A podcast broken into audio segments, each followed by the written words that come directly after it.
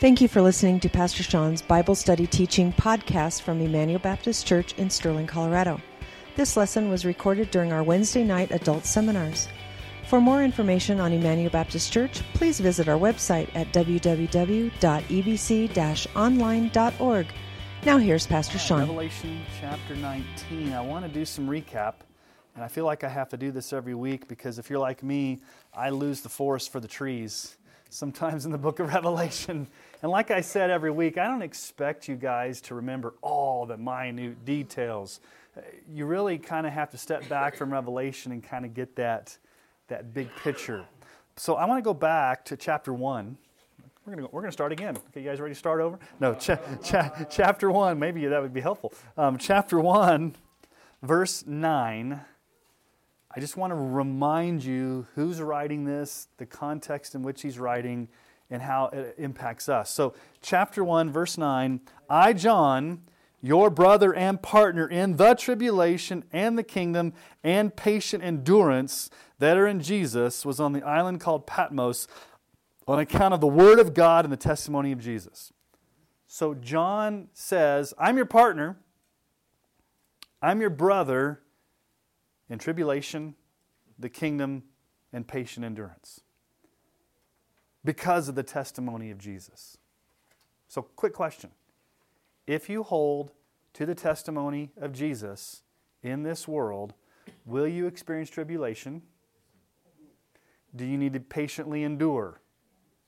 Okay, John warns us from the very beginning that that's what this is about. Okay, let's go to chapter 7, verses 9 and 10. And let's just see this again. Chapter 7, verses 9 and 10. After this, I looked, and behold, a great multitude that no one could number, from every nation, from all tribes and peoples and languages, standing before the throne and before the Lamb, clothed in white robes, with palm branches in their hands, and crying out with a loud voice Salvation belongs to our God, who sits on the throne, and to the Lamb. And all the angels were standing around. then you go on down to verse 13. Then one of the elders addressed me, saying, Who are these clothed in white robes, and from where have they come? I said to him, Sir, you know. And he said to me, These are the ones coming out of the great tribulation. So, believers who hold fast to Christ will experience tribulation. That, that's a fact you can take to the bank. Okay? That's just, Jesus teaches it, the Bible teaches it. Okay. So, when we get to chapter 12, we get more specific as to the source behind the tribulation, the source behind the persecution. So in chapter 12, we saw the graphic description of the great red dragon, Satan, who attacks the church with great wrath. So, enemy numero uno is Satan, the great red dragon who attacks the church.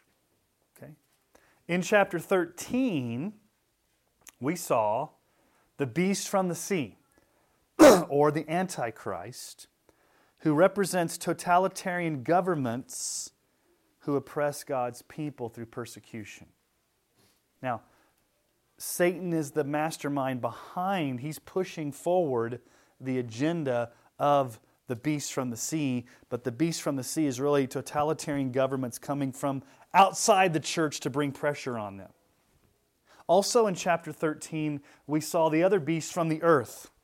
Separate from the beast from, from the sea, the beast from the earth is the false prophet. That represented um, the danger of false doctrine from within the church that tries to corrupt the church. And again, that's being precipitated by uh, the great red dragon. So you have an unholy trinity in the book of Revelation the dragon, the beast from the sea, the beast from the land. Or you could say it this way the unholy trinity is Satan, the Antichrist, and the false prophet. The three that make up the unholy trinity. Okay? Now, let's go to chapter 13 and read verses 8 through 10 chapter 13, 8 through 10, because I want you to see this theme tribulation, tribulation. We're going through persecution. You got to endure. There's enemies coming against us. Chapter 13. verses 8 to 10. All who dwell on earth, who will worship it, that is the beast, the false, the, uh, not the false prophet, but the Antichrist, the first beast from the sea.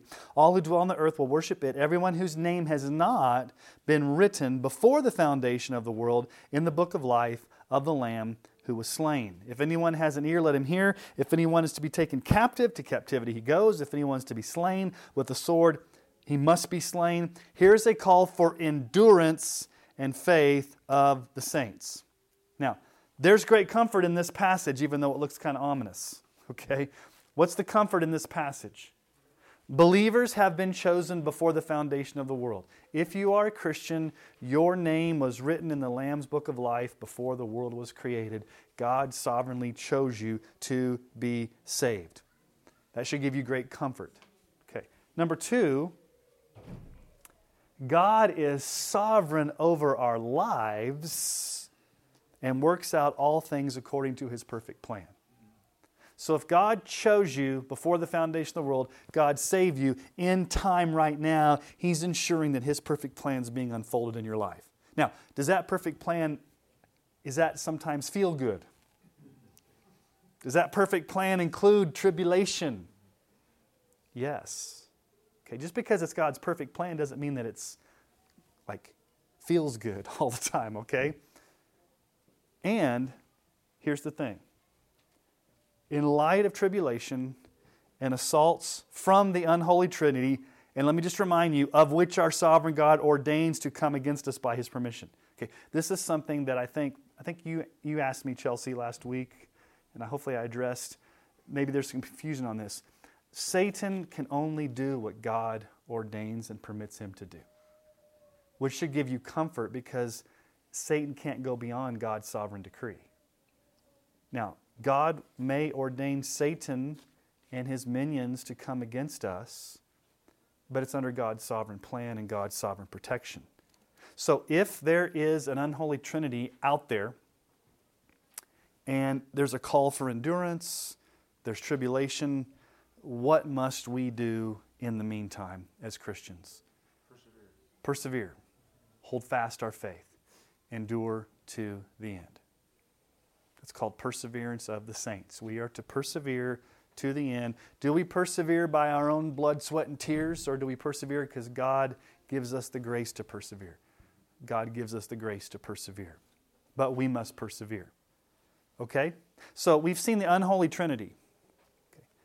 Now, the, the, the number three kind of gets messed up here. we saw a fourth enemy last week. Chapter 17, we were introduced to Babylon, the prostitute. This prostitute represents the world system that champions sexual immorality, materialism, and idolatry.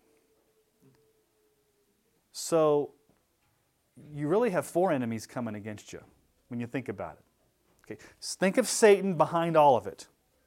And he's pushing forward governments coming against the church, false doctrine coming from within the church, and materialism and sexual immorality influencing the church. Now, now we're swimming in that culture, are we not? Maybe not, maybe two of them are what we experience in America. We probably don't have a totalitarian government yet. We still have freedom. But do we have, do we have false doctrine all around us? And do we have sexual immorality and idolatry and materialism around us? Yes. Okay, so regardless of whether this is a day in the future, we have these right now. So I could sit here and tell you all this stuff in Revelation is going to happen in the future, so you don't have to worry about it. Or I could say, this stuff's happening right now, be prepared and endure and, and, and face the fact that this is something that's, that you're going to have to live in. Okay. Now, Babylon fell in chapter 17, actually in chapter 18. So, chapter 17 was a description of Babylon. In chapter 18, God destroys Babylon with one fell swoop.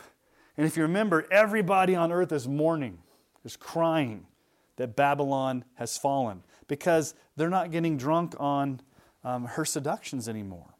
So, the main point of chapter 18 shows us that we as believers are to rejoice over God's judgment of Babylon because she deserved God's wrath. She deserved to be destroyed. She was causing the world to get drunk on her idolatry, and God judges her. So, how many enemies have been destroyed yet in Revelation out of the four? One. Which is that? Babylon. Okay, the world system. There's still three more false prophet, beast from the sea, i.e., the Antichrist, and Satan himself.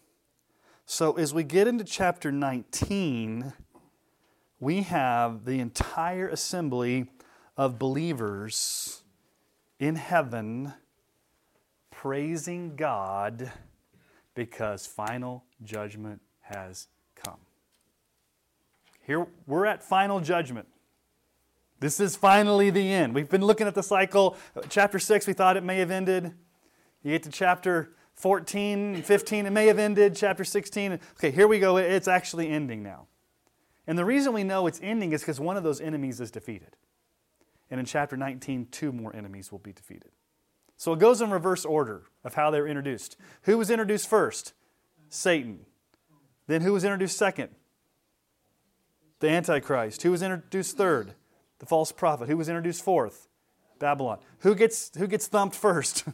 Babylon. Okay, so we're going to go. So we know the last enemy is going to be Satan. That's going to be, and so we have to wait a little while. So let's jump into chapter 19, and let's just look at verses 1 through 6. After this, I heard what seemed to be the loud voice of a great multitude in heaven. Now let's just stop right there. We're assuming this great multitude reflects back to chapter 6, which would be all tribes, tongues, kindreds, and those that have been redeemed from the earth, plus the angelic chorus, plus the 24 elders, plus the four living creatures.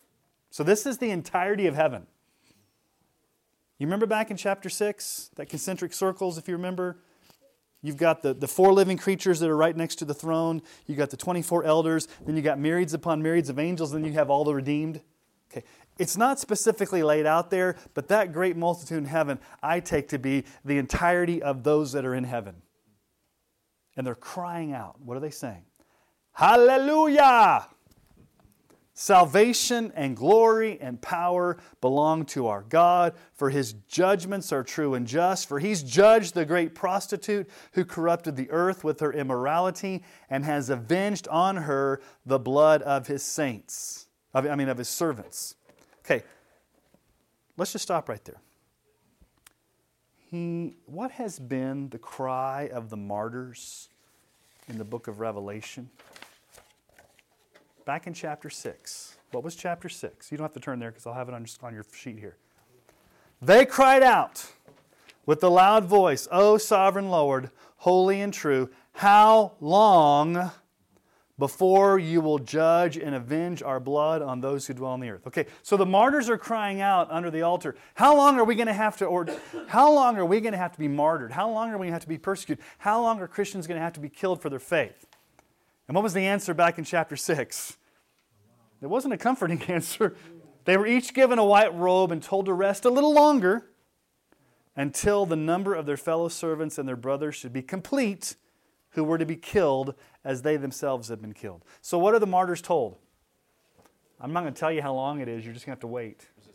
There's a certain number of, of, martyrs, there's a certain ordained time, but their cry is, man, we've been killed for our faith. God, you've got to, you've got to pour out justice. Okay, to me, and we're so far removed from this, but if you go like to Voice of the Martyrs, um, or you think about you know what's going on, especially like even in China right now, where they're cracking down on stuff. North Korea, I get these emails. Somebody from North Korea emails me from time to time and basically says, You need to be praying for what's going on to the Christians in North Korea. And they will give me graphic descriptions of what happens. I can't tell you here in this room because it's just too graphic. It breaks my heart. And so there's a sense of justice for those that have been killed violently for their faith. So, that sense of justice, those martyrs are saying, How long are we going to have to endure this? And God says, Wait. That's been the cry. Now, look at chapter 19, verse 2. His judgments are true and just, for he's judged the great prostitute who corrupted the earth with her immorality, and he has avenged on her the blood of his servants. What has God done right here? He's avenged their blood. Justice has come. Babylon has fallen. Okay, verse 3. Once more they cried out, Hallelujah! The smoke from her goes up forever and ever. And the 24 elders and the four living creatures fell down and worshiped God who was seated on the throne, saying, Amen! Hallelujah! And from the throne came a voice saying, Praise our God, all you his servants, you who fear him, small and great. Okay, what's repeated three times in this short passage of Scripture, verses 1 through 5? Hallelujah, hallelujah, hallelujah, hallelujah, hallelujah, praise ye the Lord. Remember that song from the old days? Hallelujah. Now, do you guys know what hallelujah means? Yah, Yahweh, Hallel. So, Hallel in Hebrew means praise. It means praise Yah, praise Yahweh, praise the Lord. That's all hallelujah means is praise the Lord. So, there is a cry to praise the Lord because he has finally at least judged the first enemy, Babylon, has fallen. It reminds you of what they said back in the Psalms. Uh, the Psalms, often there's, there's the Hallelujah Psalms, the Hallel Psalms that are up there um, in, you know, in, the, in the upper numbers. Uh, but Psalm 106, 42 through 48, their enemies oppressed them, and they were brought into subjection under their power. Many times he delivered them, but they were rebellious in their purposes and were brought low through their iniquity. Nevertheless, he looked upon their distress when he heard their cry. For their sake, he remembered his covenant and relented according to the abundance of his steadfast love. He caused them to be pitied by all those who held them captive. Save us, O Lord our God, and gather us from among the nations, that we may give thanks to your holy name and glory in your praise. Blessed be the Lord, the God of Israel, from everlasting to everlasting. And let all the people say, Amen. Hallelujah. Praise the Lord. So there is a universal praising of the Lord for judging Babylon who has fallen. Okay? Now we get to verses 6 through 10, the marriage supper of the Lamb. Very interesting imagery. Okay? So let's read this. Then I heard what seemed to be the voice of a great multitude, like the roar of many waters, and like the sound of many mighty peals of thunder, crying out, what do they pray out again? Hallelujah! For the Lord our God, for the Lord our God, the Almighty reigns. Hallelujah. Okay, let us rejoice and exult and give him glory, for the marriage of the Lamb has come, and his bride has made herself ready, it was granted her to clothe herself with fine linen, bright and pure, for the fine linen is the righteous deeds of the saints. And the angel said to me, Write this Blessed are those who are invited to the marriage supper of the Lamb. And he said to me, These are the true words of God. Then I fell down at his feet to worship him, but he said to me, You must not do that. I'm a fellow servant with you, and your brothers who hold to the testimony of Jesus. Worship God, for the testimony of Jesus is the spirit of prophecy. Marriage supper of the Lamb. A tale of two cities Babylon, Jerusalem. Now you have a tale of two women Babylon, the prostitute, and the bride of Christ, the church. Who's been destroyed? Okay. Now comes the marriage supper of the Lamb. Now, it says the bride has made herself ready. And it says it was granted to her to clothe herself with white robes. So, two things are said about us as the church. So, the bride is the church. How do we know that?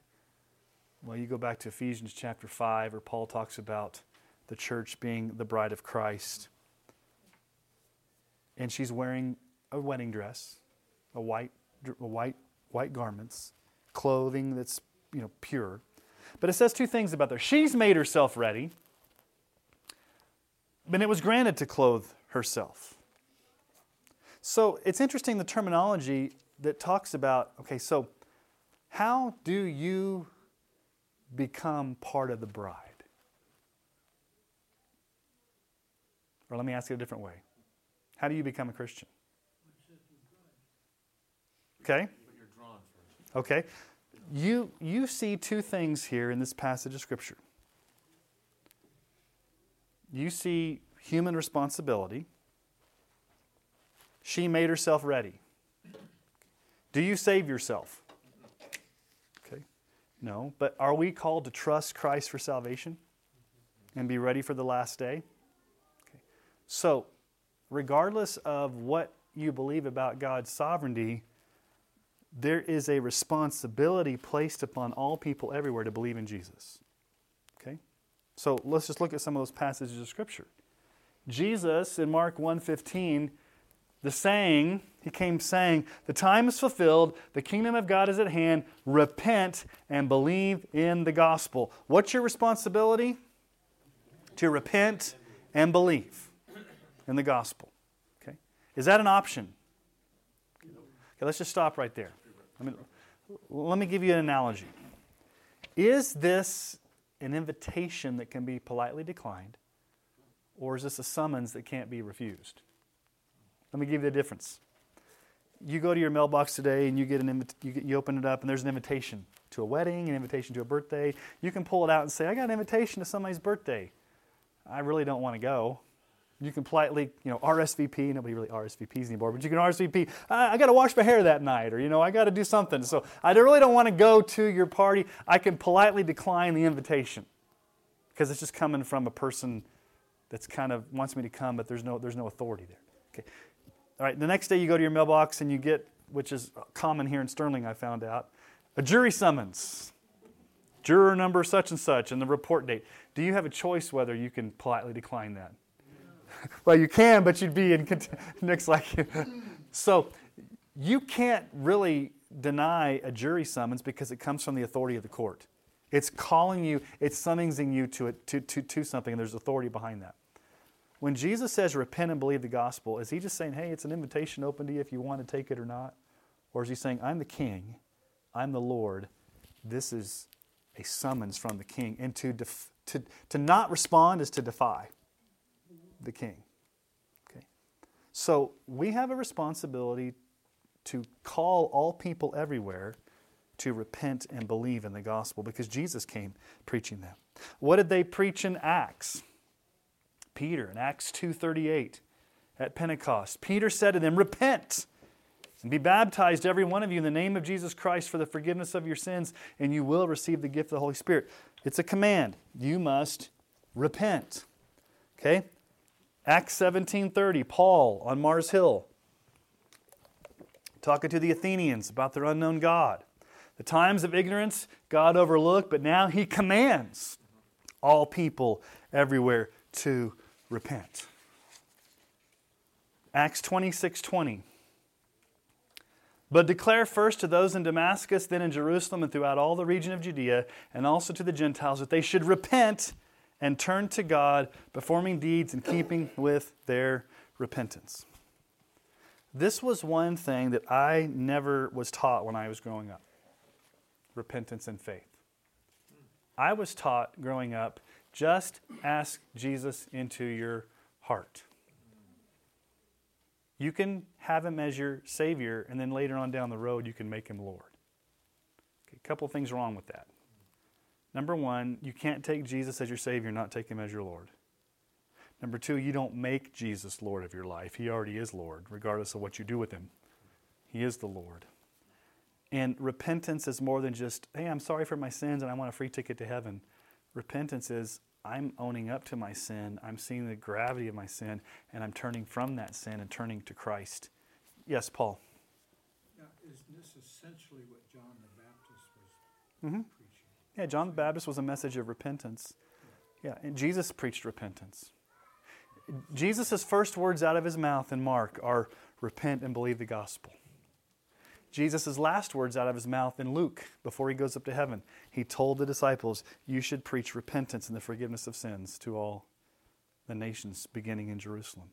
How does Acts start? Peter stands up and preaches, repent. You trace all the sermons through Acts, repent. So, our call to sinners everywhere, you must repent and believe in Jesus. That's how you become part of the bride. You have a responsibility, you have a command, you must repent and believe. Okay. But, go back there. So the bride has made herself ready. How has she made herself ready? She repented and believed. She became a Christian through repentance and faith. But it was granted her to clothe herself. We, we had a, our little group last night. We talked about, um, so some of you, Brent and others, that are granted. If God grants something, does He grant just the opportunity for it to happen, or does He actually grant it? Okay, so let me ask you a question. This is an interesting question. It's about grace. Is grace something God offers, or is grace something God actually confers?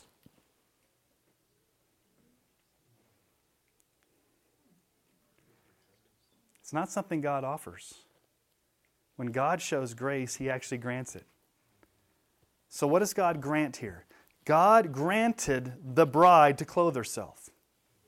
Yes, Paul. That kind of goes along with the definition of grace, God's unmerited favor. Yeah. Yes. I mean, It's kind of like unconditional. Yeah, God yeah, God doesn't just give you an opportunity. He actually gives you. So what I'm saying here is God God grants you God grants you repentance and faith. This is a discussion for a whole other time, so we'll just throw it out there and we'll move on.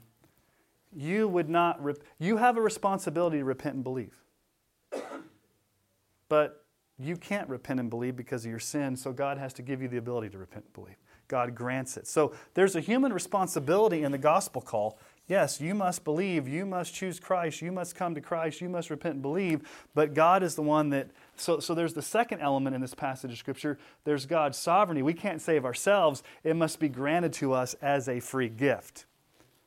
God must grant us. So, what must we do to be saved? Repent, believe, come to Christ, trust in Christ. Does everybody agree that with that, hopefully? In order to be saved, you must come to Christ. Okay, let's listen to Jesus' words in John 6 44. No one can what? Come to me unless the Father who sent me draws him, and I will raise him up on the last day. Can we come? Not unless something happens. No one can come unless God draws him. John 6 65. That's why I told you that no one can come to me unless it's what? Where's that word there? Granted him by the Father. The same word you see there in Revelation. It was granted to clothe themselves. You can't come. You can't trust unless it's granted. Ephesians 2 4 through 8. But God, being rich in mercy, because of the great love with which He loved us, even when we were dead in our trespasses, He made us alive. We don't make ourselves alive. He made us alive together with Christ. By grace you've been saved, and raised us up with Him on the last day. I raised him up with us in the heavenly places in Christ Jesus, so that in the coming ages he might show the immeasurable riches of his grace and kindness towards us in Christ Jesus. For by grace you've been saved through faith. This is not your own doing, it's the gift of God. And then Philippians 1:29, for it has been granted to you that you for the sake of Christ you should not only believe in him but also to suffer for his sake. That's a that's a very encouraging All right, so here's here's the point. God has to grant you the faith to believe and God also grants that you suffer for that faith. Well, thanks, God. I mean, we like the okay, okay, so God has to grant you the gift of faith, and then God also ordains that you that you suffer for the name of Christ. And then Ezekiel says we have dead, stony hearts that need to be replaced. If, Ezekiel 36, 26 through 27, I will give you um, a new heart, and a new spirit I will put within you, and I will remove the heart of stone from your flesh and give you a heart of flesh. And I will put my spirit within you and cause you to walk in my statutes and be careful to obey all my rules. So, how do you become a Christian? You repent and believe. Why do you repent and believe? Because God granted for you to repent and believe. Can you save yourself? No, it's a free gift of grace. Can you come to Christ? No, God has to make you alive or draw you or bring you to, to, to faith. So they've made themselves ready. There's the human responsibility. They repented and believed. They, they were ready to be the bride through repentance and faith. But it was granted for her to clothe herself with fine linen, bright and pure, for the fine linen is the righteous deeds of the saints. Now, let's just stop because there may be some confusion here. Let me just ask you a question based upon all that we just read here about salvation being a free gift of grace. Do you earn your salvation by good deeds? Absolutely not. Okay. What does Isaiah say about our good deeds? They are like a filthy garment. What is she wearing?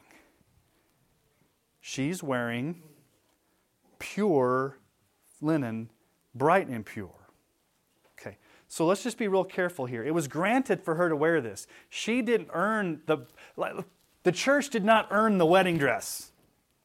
The wedding dress was given to the church to wear out of grace. That's kind of a metaphorically way of saying it. Let me say it a little bit easier here. In essence, the church has not earned this whiteness or righteousness through our own deeds. Christ has made us white by his grace and blood.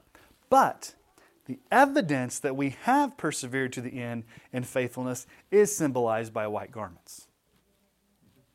Ephesians 2 8 and 9. For by grace you've been saved through faith. It is not your own doing, it's the gift of God, not of works, lest anyone should boast. For, verse 10, we are God's workmanship, created in Christ Jesus to walk in the works that He prepared beforehand that we should do good I'm kind of paraphrasing that we should do good works. Okay. So are we saved by grace? Are we saved for good works? Do we do good works to get saved? What's evidence we have been saved? Good works, okay? If you have the fruit of if you have the root of salvation, you will have the fruit of salvation, which is good works. So when it says the fine linen is the righteous deeds of the saints, it's not that the righteous deeds of the saints is what got them prepared to be Christians. It was evidence that they were Christians through grace alone. Okay? So this is not only the tale of two cities, Babylon, the scarlet harlot, versus the New Jerusalem as the bride and white, but there are two suppers at the end of the age. And we'll see that in this passage of Scripture. There's the marriage supper of the Lamb, and there's the great supper of God where his enemies are destroyed and the birds are invited to eat the flesh of those who are destroyed by God's judgment. So there's two suppers going on here. Now, a humorous way of saying is this either you will eat or you will be eaten. Either you are a guest who dines or you're the dinner.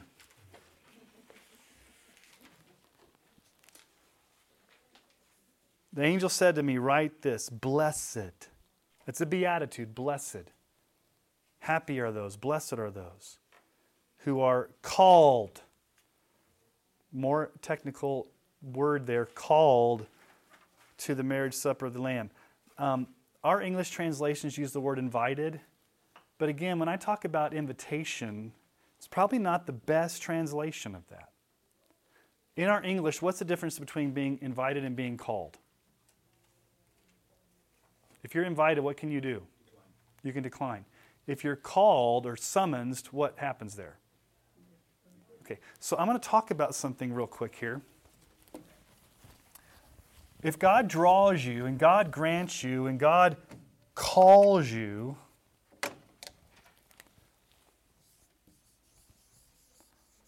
If God calls you to salvation, what what we would believe here at Emmanuel and what we believe the Bible teaches is it's, it's what we call an effectual or a powerful or even the term irresistible. It's an irresistible call. Meaning, when God calls you, are you going to come? Yes. Why are you going to come when God calls you? Because you've been granted the gift of faith. He's drawn you, He's calling you. Okay? So, blessed, the original language here says, Blessed are those who are called to the marriage supper of the Lamb. It's not just like, hey, you're invited, you can choose to come or not. No, these are, we as Christians are called the called. Okay? Now, there's a similar parable that talks about called. So let's just put this English translation invited and let's talk about the Greek word. By the way, the Greek word, it sounds like call, kaleo. That's the Greek word for called. Kaleo. Okay? So let's turn to Matthew chapter 22. And let's read a parable of Jesus that's also talking about a marriage supper and being called. And it's using the same terminology. So, Matthew 22, 1 through 14. It's the parable of the wedding feast. Okay. Is everybody there? Matthew 22, 1 through 14?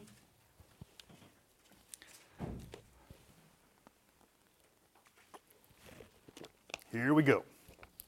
Matthew 22. Again, Jesus spoke to them in parables, saying, The kingdom of heaven may be compared to a king who gave a wedding feast for his son and sent his servants to call those who were invited to the wedding feast, but they would not come.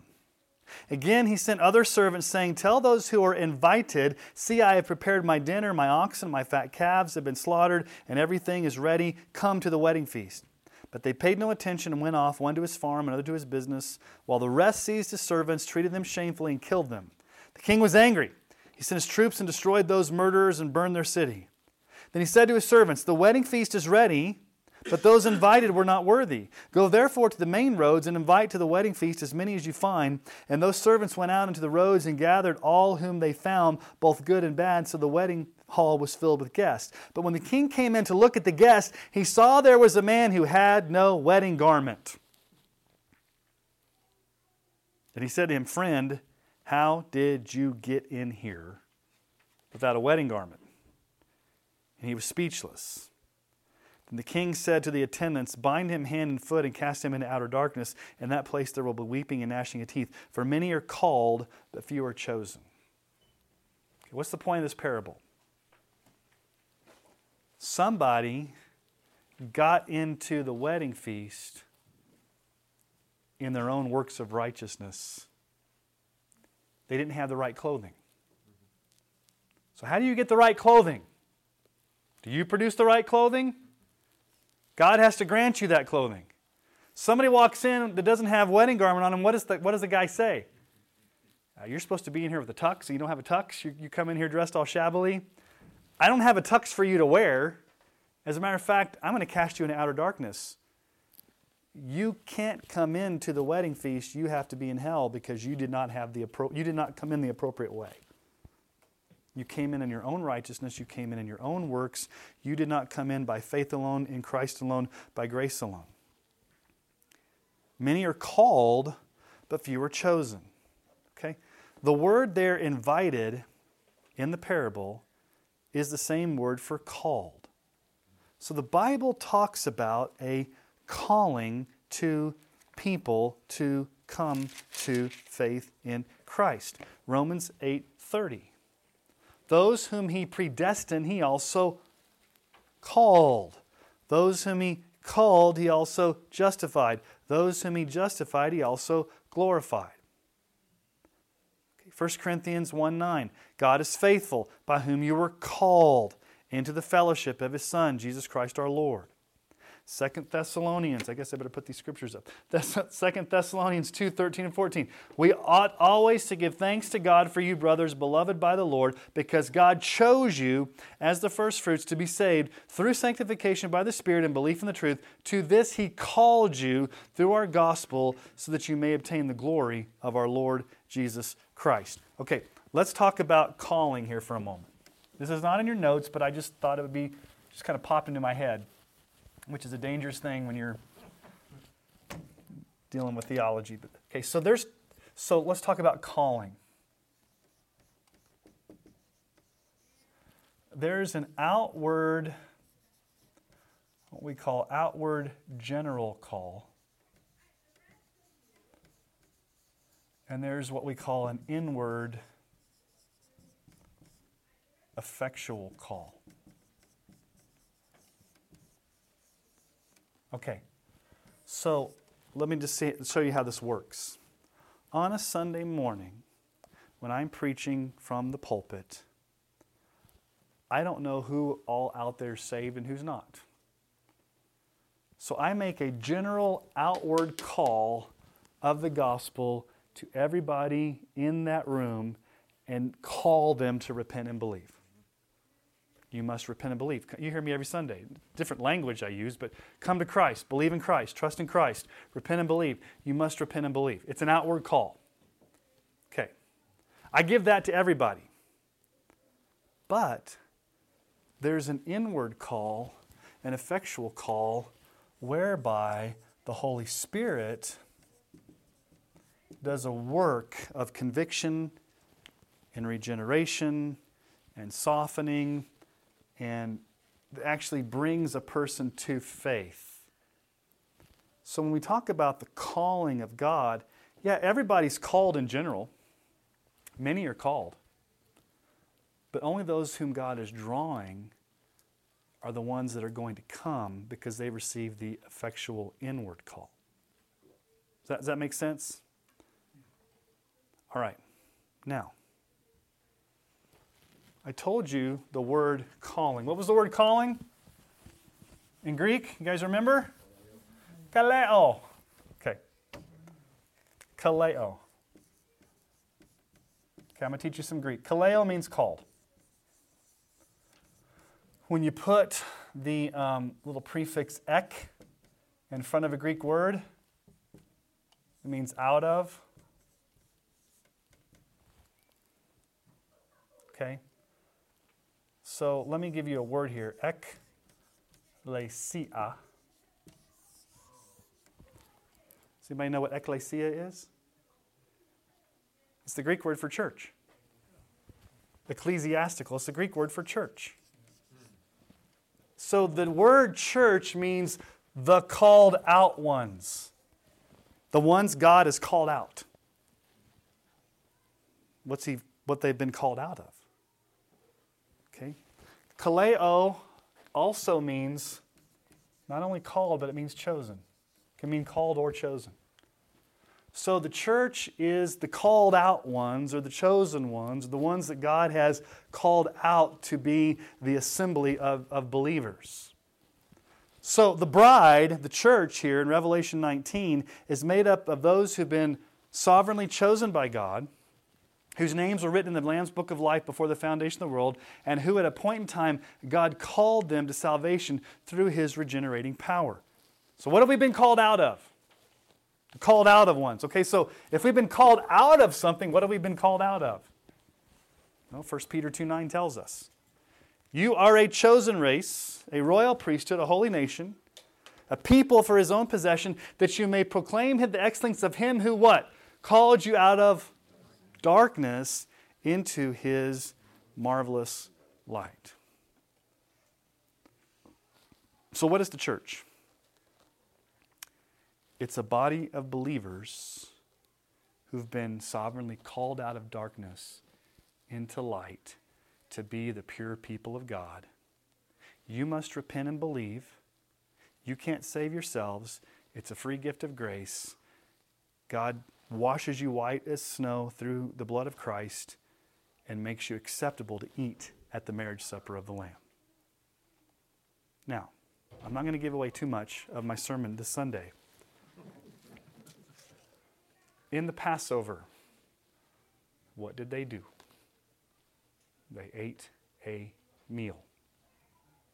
In the Lord's Supper, what do we do? We eat a meal. As a matter of fact, in the Lord's Supper, it says we proclaim his death until he comes. So until Jesus comes back, we're to celebrate the Lord's Supper over and over again. Okay, this is like ultimately the Lord's Supper because what's happened? He's come.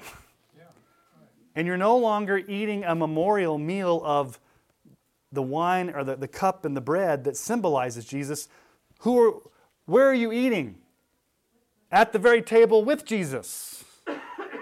So the Lord's Supper is a precursor or is a picture of what ultimately is going to happen at the end of the age when we're not going to memorialize Jesus' death anymore. We're going to be with them in person. I don't know how big this table is going to be. I don't know what food we're going to eat. I don't know if this is metaphorical or symbolic or literal. All I know is that blessed are those who've been called to the marriage supper of the Lamb. So the question you got to ask yourself is are you one of those that's ready? Have you trusted in Christ? Do you have a relationship with Jesus so that you will be at the table eating and not the one eaten by the birds of the air? I can't make it any more graphic than the way the book of Revelation does that, okay? All right. Blessed are those who are called to the wedding supper. I, just find this to be so wonderful because we don't quite get the gravity of eating a meal that the ancient culture did. And that ancient Mediterranean, Near Eastern culture, when you invited somebody into your home for a meal, it was the ultimate act of intimacy. To share a meal at the table meant we're friends, we're knit together, we, are, we have a solid relationship. Who are we eating with at this meal? All the believers in Jesus. And out of all the metaphors you can think of, why would eating a meal be the one they, that you chose? That's great. It's a great thing to do. it's a great thing to do. Here's my point. Why do we as Baptists eat a lot? Have potlucks and all that kind of stuff? Because they're going to be eating a lot in heaven. no, this gives you permission to eat. No, I'm just joking. So, Anyway, all right, so let's move on. Now we're going to shift gears to the rider on the white horse. Dun, dun, dun, dun. That's what we've been waiting for the entire book, right? The return of Christ. Verse 11. Then I saw heaven opened, and behold, a white horse. The one sitting on it is called Faithful and True and in righteousness he judges and makes war. His eyes are like a flame of fire, and on his head are many diadems. That's just crowns. He has a name written that no one knows but himself. He is clothed in a robe dipped in blood, and the name by which he is called is the Word of God. And the armies of heaven, arrayed in fine linen, white and pure, were following him on white horses. From his mouth comes a sharp sword with which to strike down the nations, and he will rule them with a rod of iron. He will tread the winepress of the fury of the wrath of God the Almighty. On his robe and on his thigh, he has a name written King of Kings and Lord of Lords. This is none other than the second coming of Jesus. What we call the parousia, the coming, the appearing. It's taught all throughout the New Testament. This is just a metaphorical, symbolic. Now, I don't know, guys, here, the way we've been taking Revelation all along. Okay? How we've been taking it. Literally, or okay. Is Jesus literally going to be riding on a white horse with fire coming out of his eyes, a sword coming out of his mouth, or is this symbolic language to, to, to, symbolic language? Okay. One thing we do know is that he will come back. Okay. So what is Matthew 24? 29 through 31. Jesus teaches this about himself. Immediately after the tribulation of those days, the sun will be darkened, the moon will not give its light, the stars will fall from heaven, and the powers of the earth of heavens will be shaken. Then will appear in heaven the sign of the Son of Man, and then all the tribes on earth will mourn, and they will see the Son of Man coming on the clouds of heaven with power and great glory, and he will send out his angels with a loud trumpet call, and they will gather his elect from the four winds from one end of heaven to another. Jesus will literally, physically, visibly return to planet Earth, and everybody will see it. He will come in the clouds with power and great glory, and it will be loud. The angels are going to announce it. Yes, Paul. So I need clarification here. Is this the one and the same event where one is more specific and the other is more allegorical? Like a revelation? I think it's this. I think it's one and the same event. Jesus is describing it here in like more realistic terms. Yeah. Revelations expressing it in more symbolic terms of what those images of Christ mean, and we'll get to that in just a moment. It's, I think it's one and the same event.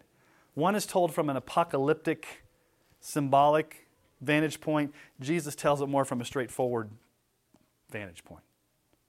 Make sense? Yeah, sure. Even so, there's not a lot of details about this, even from Jesus. Just says he's going to come on the clouds, people are going to see him, there's going to be a loud trumpet. It's, I, think it's, I, think, I think there's some things about the end times and the return of Christ that are purposely left cryptic. So for, for the past 2,000 years, theologians can make things up and write books and sell books, and people can sit around late at night and say, I wonder what. Okay. I think we're purposely meant to be in the dark because it is the glory. It, he's coming with great power and glory like nothing we've ever seen before in our lives. Stop and think about the coming of Christ. Now, we're going to look at the language used here. And, and why does John use this language? Because of the symbolism behind the manner in which Christ comes. Okay? We also see this in 2 Thessalonians 1 7 through 10. So Jesus has Jesus describes his coming. Paul describes the coming here in 2 Thessalonians. John describes it more in metaphorical, symbolic, apocalyptic language. What does Paul say in 2 Thessalonians 1 7 through 10? And to grant you relief to you who are afflicted as well as to us, when the Lord Jesus is revealed from heaven with his mighty angels, what do we know is similar in both of those? He's coming with his mighty angels. This says in flaming fire inflicting vengeance on those who do not know God and those who do not obey the gospel of our Lord Jesus Christ. They will suffer the punishment of eternal destruction away from the presence of the Lord and from the glory of his might when he comes on that day to be glorified in his saints and to be marveled about marveled at among all who believed because our testimony to you was believed. Paul says he's going to come in flaming fire with the angels to inflict vengeance, but he's coming back. Now, this is a highly symbolic visual picture of what, and to answer your question, Paul, it's the same event that Paul described there in 2 Thessalonians, the same event Jesus described in Matthew 24. This is just John's. John gives 12 descriptions. 12 descriptions of how Jesus comes back. He could have just said, John could have just said, I saw heaven open and Jesus came back. But that wouldn't be very exciting. It's supposed to grab our imagination. This is a vision, okay? So, Jesus is on, number one, on a white horse. Okay, what does a white horse represent? Number one, purity and power and sovereignty.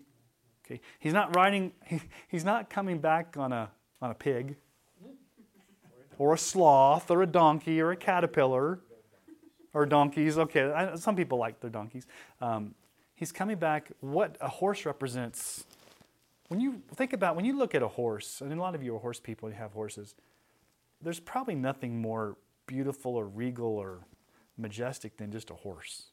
When you get up close to a horse, um, they're just, yeah, yeah, yeah. Okay, so that's number one. Well, the imagery too is, is I think the Romans would come in on a white horse. Oh, yeah. The main guy. Yeah, they would all. Yeah, royal, royalty would walk in on a white horse. It represents royalty, purity, majesty, regalness. The one sitting on it is called faithful and true. Remember, Jesus is the faithful and true witness. He's, he was faithful to his Father. Go back and look at the Gospel of John. Jesus says over and over in the Gospel of John, I always do what pleases the Father. I've come to fulfill the work of the Father. He was faithful to the very end to the will, of his Father, and he's true. He is faithful and true. Okay? Number three, in righteousness he judges and makes war. Well, that's not the that's not the little Jesus walking around with the feathered hair and the British accent, holding a little lamb, you know, walking around the Galilean, pet, you know, with the pithy statements. This Jesus comes back in flaming fire to make war. Okay? His eyes, the next one, his eyes were like, were like, remember John uses were like flames of fire, showing that symbolism. This goes back to Revelation 1:14. Nothing is hidden from his sight. He sees all things. He has many crowns. Crown him with many crowns. Lamb upon. The... Okay, so who else is wearing crowns? The dragon had seven, and the beast had ten. There's no number for Jesus because he has more crowns than all of those bad dudes. He's sovereign over there. I've got, you know, Satan, I've got seven crowns. Jesus, like, you've got no crowns. I, I've got myriads of crowns. I'm the ultimate king. Now, this is an interesting one. He has a name written that no one knows but himself. This kind of goes back to chapter 2, verse 17. Now, we don't know what this is. So there's been some speculation. Because it says, Are we going to know what this is? Just read it straight up. He has a name written that no one knows but himself. So you can guess all you want, but the only person that knows is Jesus. Okay? So some people have said, well, maybe it's the unspoken Yahweh that's too sacred to pronounce. Maybe it's Yahweh written. Or maybe it's a reference to Philippians 2 9 through 11. Every knee will bow and every tongue will confess that Jesus Christ is Lord. Or, probably most likely, it's the secret, mysterious name whose meaning is hidden from all created beings that Jesus keeps to himself so that even in heaven he retains his deity and his full glory that no one will fully grasp. I like that one. You think you got me figured out? I'm going to keep a name that no one knows but myself just to, just to show you that I'm still the King of Kings and Lord of Lords. Yes, you can come to the wedding banquet of the Lamb and sup with me and have intimacy, but I'm still the sovereign King, and there's some things I'm just not going to let you know because I have the right to do that. He's clothed in a robe dipped in blood. Symbol of the cross, obviously. Could be the blood of the martyred saints as Christ has come back to vindicate their death. Or it could be the blood of Christ's defeated enemies. Take, take your pick. It's, you know, it's, blood is a symbol of death and judgment and, and the cross. Also, notice too, he's called the Logos. In the beginning was the Word, and the Word was with God, and the Word was God. Who wrote the Gospel of John? Who wrote Revelation? You think you learned something between? I mean, you think you, you think it's accidental? His name is called the Word of God. That was that, that's unique to, to John. Okay? Now it also says the armies of heaven. Oh, wait a minute. What's called the Word of God? I think I'm out of order there. Yeah, Hebrews 4 12 through 13 really should go under the sword coming out of his mouth. So we'll jump back up to that. Hebrews 4 12 through 13 is out of order. It's a great passage of Scripture, but it doesn't really have anything to do with. Well, I guess it kind of does. I guess it does. For the Word of God. Yes, it does make sense now. He's called the Word of God. Hebrews 4 12 through 13. For the Word of God is living and active sharper than any two edged sword, piercing to the division of soul and of spirit, of joints and of marrow, and discerning the thoughts and intentions of the heart. And no creature is hidden from his sight, but all are naked and exposed to the eyes of him to whom we must give an account. Jesus is not only this Jesus is the living word of God. Now it says there he's followed verse 14 uh, the armies of heaven arrayed, arrayed in linen white and pure were following him on white horses. Now, there's, there's some debate, depending on which view of the end times you hold here. Who is this heavenly army? Could be a host of angels, which would corroborate with what have we seen so far? Matthew 24, does talk about he's coming back with his angels? In Thessalonians, does it say he's coming back with his angels? So we've seen two other, two other passages that talk about the second coming accompanied by angels. Some people believe these are Christian believers in heaven coming back. I don't necessarily hold that view because when it talks about the armies of heaven, almost all throughout the Old Testament, the heavenly host, the heavenly army, it's almost always angelic in nature. I, I just think this is more the, the angels coming with Christ, um, fighting with him.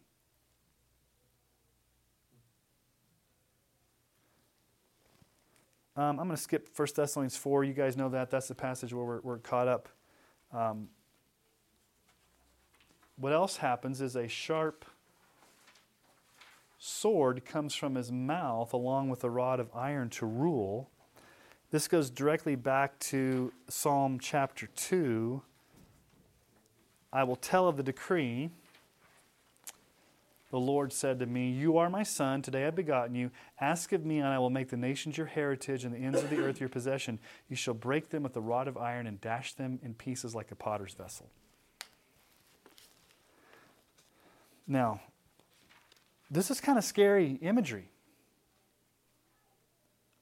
My son, Aiden, I don't think he's watching, but maybe he is, and that's all right.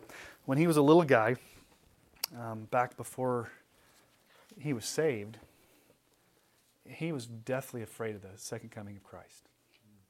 Anytime I would preach on it or he'd talk about it, he would, he'd like, he would say, Dad, don't talk about the coming of Christ. He was scared because he'd read that passage. This is scary. And so the, he was scared of Jesus coming back.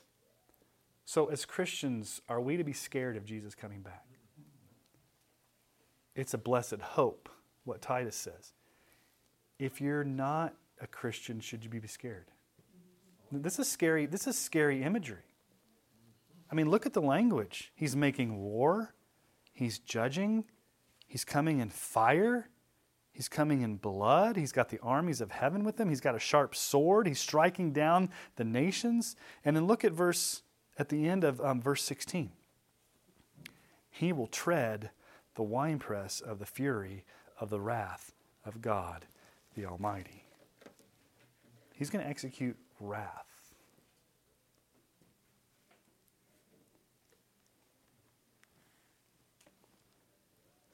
Do you have this view of Jesus?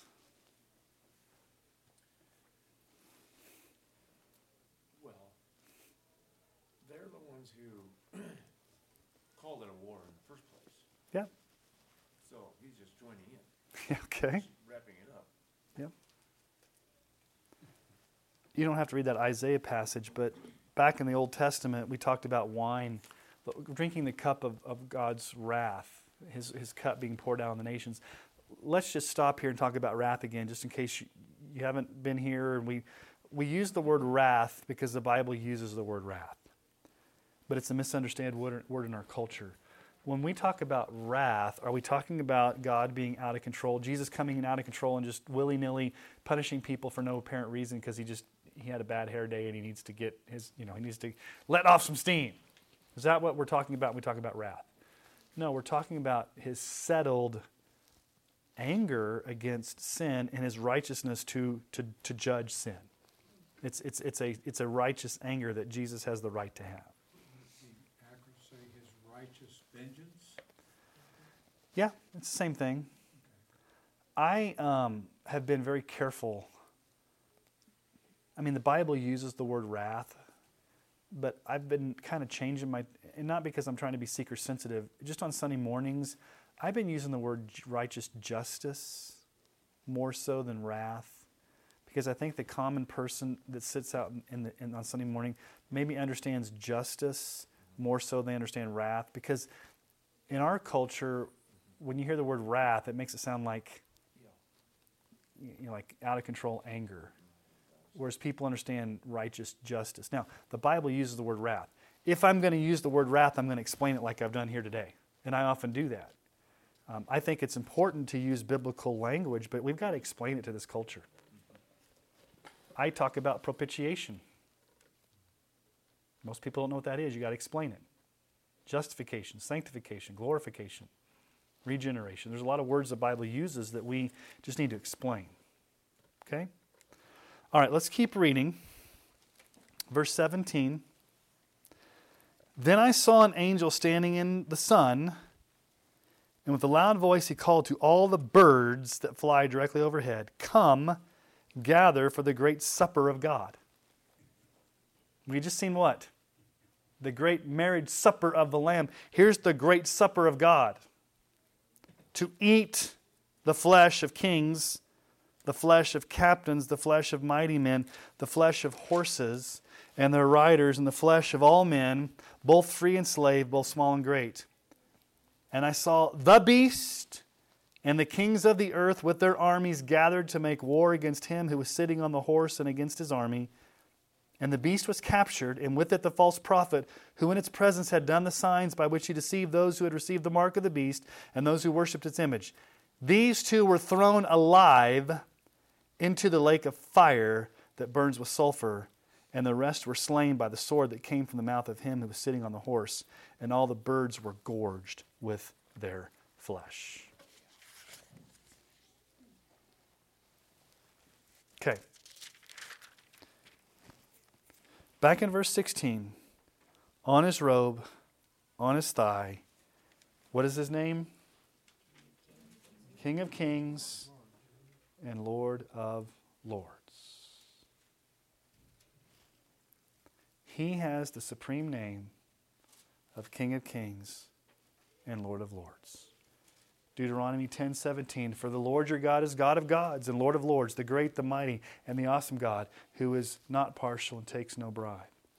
1 Timothy 6:14 through 16 To keep the commandment and unstained and free from reproach until the appearing of our Lord Jesus Christ, which he will display at the proper time. He who is the blessed and only sovereign, the King of kings and Lord of lords, who alone has immortality, who dwells in unapproachable light, whom no one has ever seen or can see, to him be honor and eternal dominion.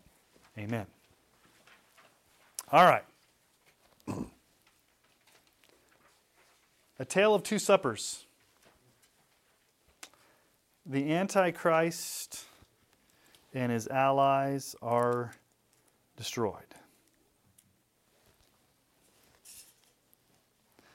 It says there in verse 17 Come to gather for the great supper of God and the birds are to come eat the flesh of those that were destroyed in the fall of Babylon. Now, I don't know if these birds are coming eating these people alive or eating their carcasses or what. And again, I don't know if it's a literal, like all these dead people are going to be across the world and all these birds are going to come and literally start feasting on their flesh. The, the, the, you guys have seen it. When you drive around, you see these birds, these vultures circling. What do you know? a dead animal somewhere. Okay. All throughout the Old Testament, the whole idea of a bird of prey coming and attacking was a sign of judgment, of death. Okay? Now, look at verse 19. I saw the beast. Who's the beast? The Antichrist and the kings of the earth Remember the alliance we talked about last time, how the kings of the earth and the beast turned against Babylon? So here we have here we have totality at this point in the world here the world system of sensuality and immorality babylon has fallen. What's left in its place? Totalitarian world regime that's coming against god's people. They're gathered to make war against jesus Okay? Now, this is probably, it doesn't say it, it's probably a reference to Armageddon. It doesn't say Armageddon there, which we saw was not a, literal place with a literal battle, but symbolic of all the nations of the earth marching to fight a God one last time under the satanic influence of the beast. what's interesting I find here, they came to make war against the rider on the horse. Do you have any description of actual warfare? What's the next verse? And the beast was captured. now, here's the thing, guys. Some people, when they talk about this passage of Scripture, they take it overly literalistically.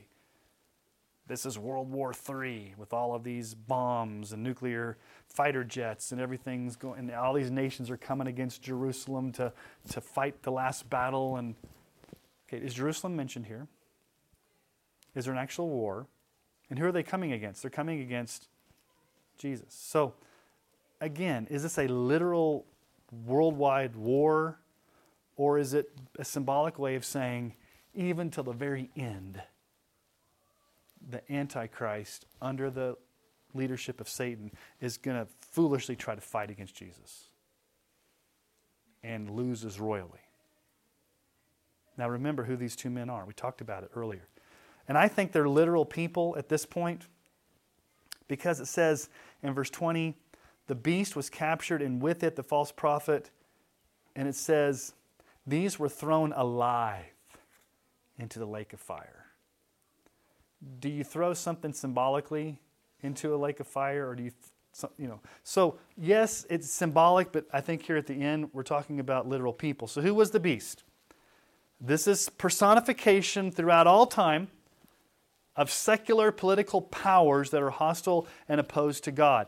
In the very last day before this great event i believe there will be a literal man.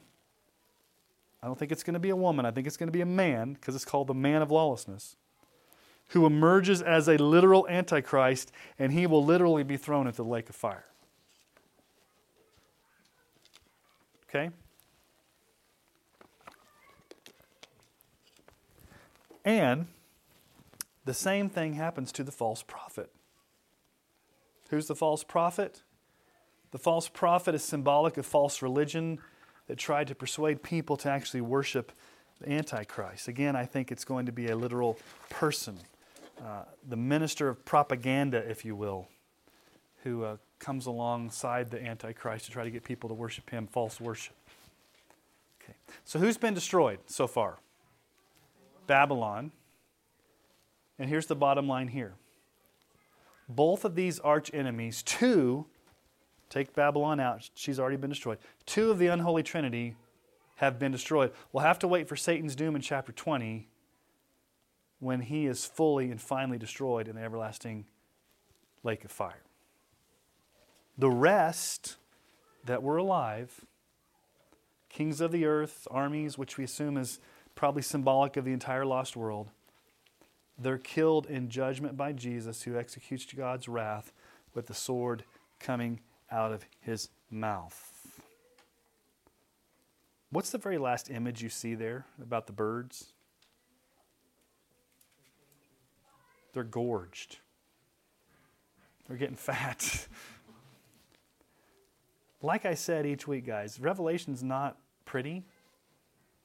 It's not like Philippians where, yeah, rejoice Lord always. Again, I say rejoice. You walk away from Philippians or something, you're like, oh, I feel, I feel encouraged. It's encouraging yet sobering. So let's talk about a few things in summary from chapter 19. What are some things we can learn from this? Christ's decisive victory against sin and Satan was won on the cross. He's the Lamb of God who was slain. Okay? Christ has sovereignly chosen and called us before time to be his bride. That should give you great encouragement.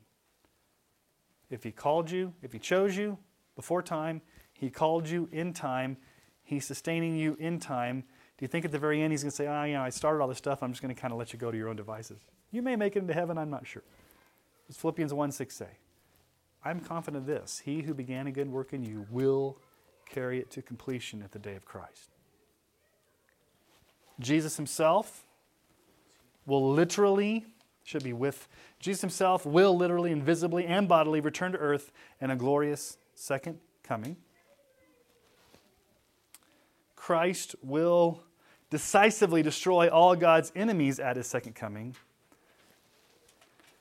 And there is the horrifying reality of the eternal lake of fire for the lost, but the wonderful joy of heaven for the saved. Okay. We have three chapters left of Revelation. So this is. Um, we're winding down. N- next week is one of the most controversial passages the thousand years. This is where the different camps create their theology. So next week, I may not actually bring in PowerPoint. I'm going to bring in charts and graphs. So um, what I'm going to do next week is I'm going to lay side by side the three predominant views. I haven't given you guys names for these views yet. I've just kind of taught you Revelation and said I'm taking it symbolically. There's one view I lean more toward. I'm going to show you the three views, how the three views interpret Revelation 20, the strengths and weaknesses of the three views, and who in church history and currently holds to the three views. And I'm probably going to have to draw a lot on the board. So we may not have as much PowerPoint as we're going to have more of a handout that I'm going to walk through with you. Um, because I think it's just easier to do it that way. So you got amillennial, premillennial, dispensational, and then premillennial, historic premillennial. I'm not going to deal with postmillennial, even though there's some that are coming out of the closet as postmillennialists. I don't want to confuse you by giving you four. Just give you three. Okay. So that's where we're going next week. Any questions on chapter 19 or the book of Revelation or anything up to this point? Yes, Kevin. 21, Back in chapter 19? Yeah. Yeah, okay. uh, verse 21, killed by the sword, extended from the mouth of the one who rides on the horse. Now, isn't this the word of God? Mm-hmm. So the word of God is killing these people. In a symbolic way of, symbolic yeah. way. So is he judging them using the words? This is what this is the law. Y'all broke it. um, You know, kind of I don't know if it's. I don't know if he's. Um, it's. It, he's. He's destroying them at this point. But when we get to chapter twenty, there's the great white throne judgment, which is where they're actually going to be judged. So um, there has to be a resurrection before there's a judgment. Um, so either way you look at it, the word of God is the word of God is active and sharper than a two-edged sword and penetrates and lays people bare with whom they must you know regardless of whether regardless of what it is it's, it's going to be horrendously frightening to have jesus come at war against you on that final day. I saw a hand over here. Yeah dennis. I think from, from what, uh, even at the start of this series, uh, even what's happened, uh, uh, even this, this year, I Mhm. mean, you speak of God's wrath, but it's not too difficult anymore to, to see that some people literally, they don't, they don't care what God has stated. I mean, it, they don't, Mm.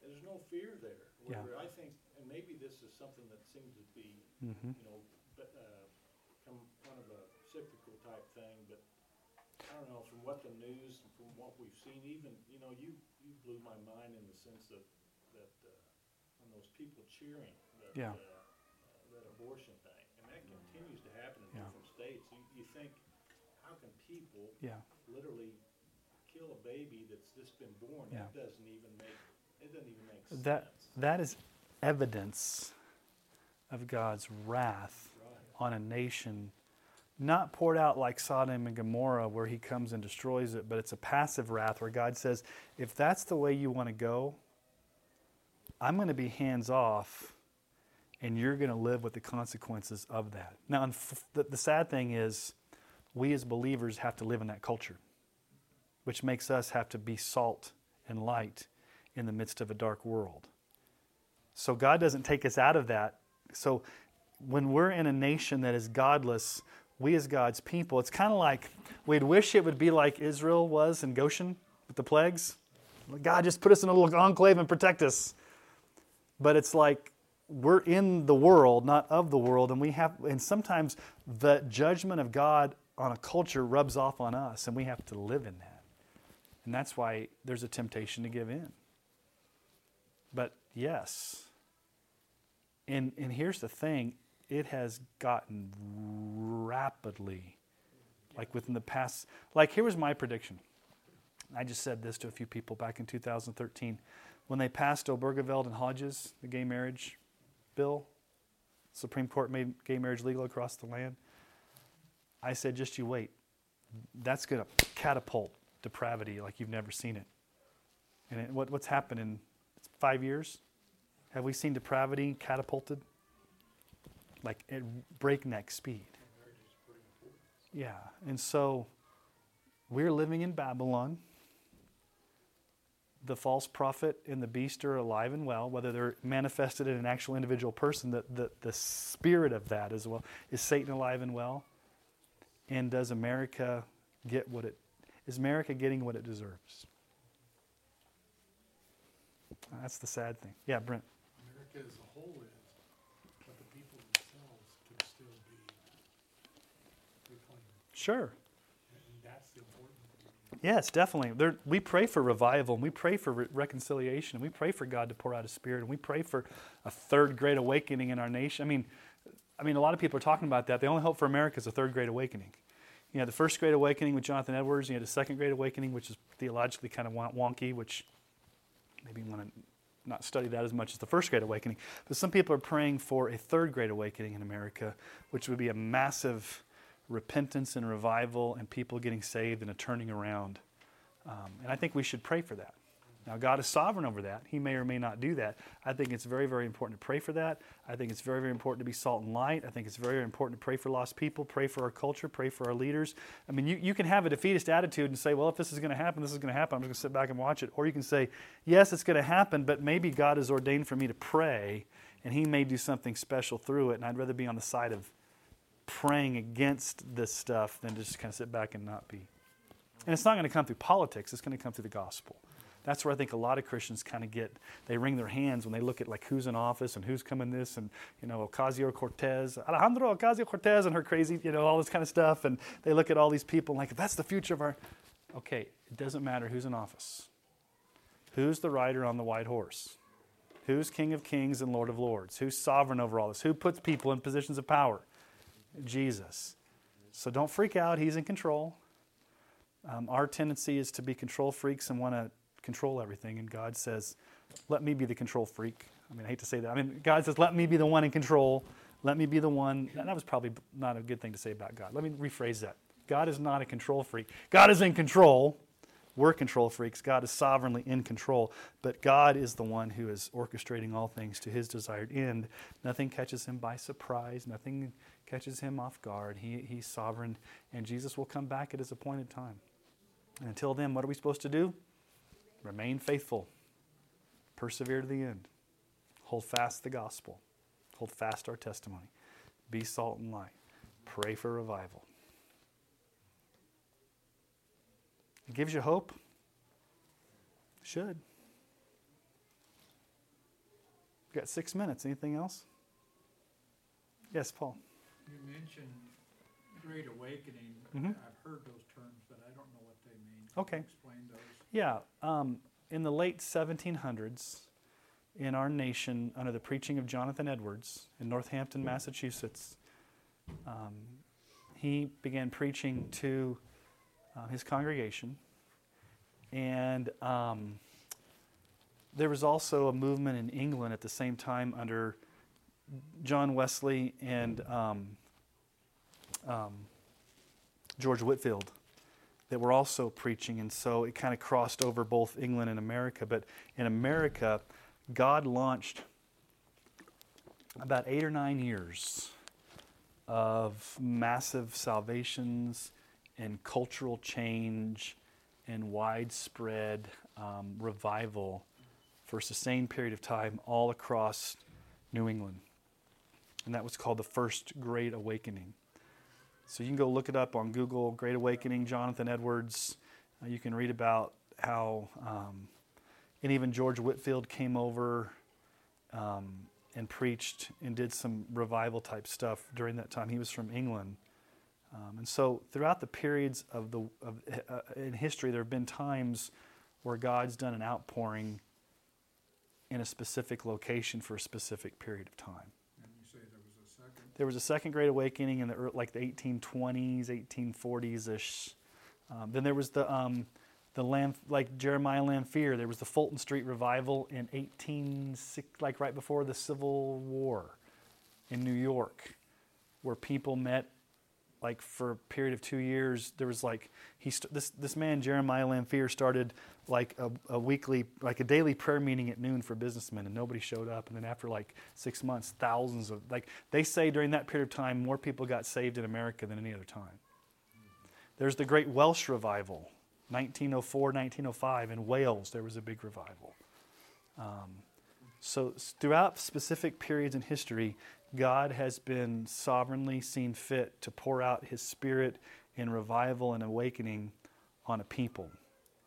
You can't control it, but there are some factors that are that are in all of those awakenings.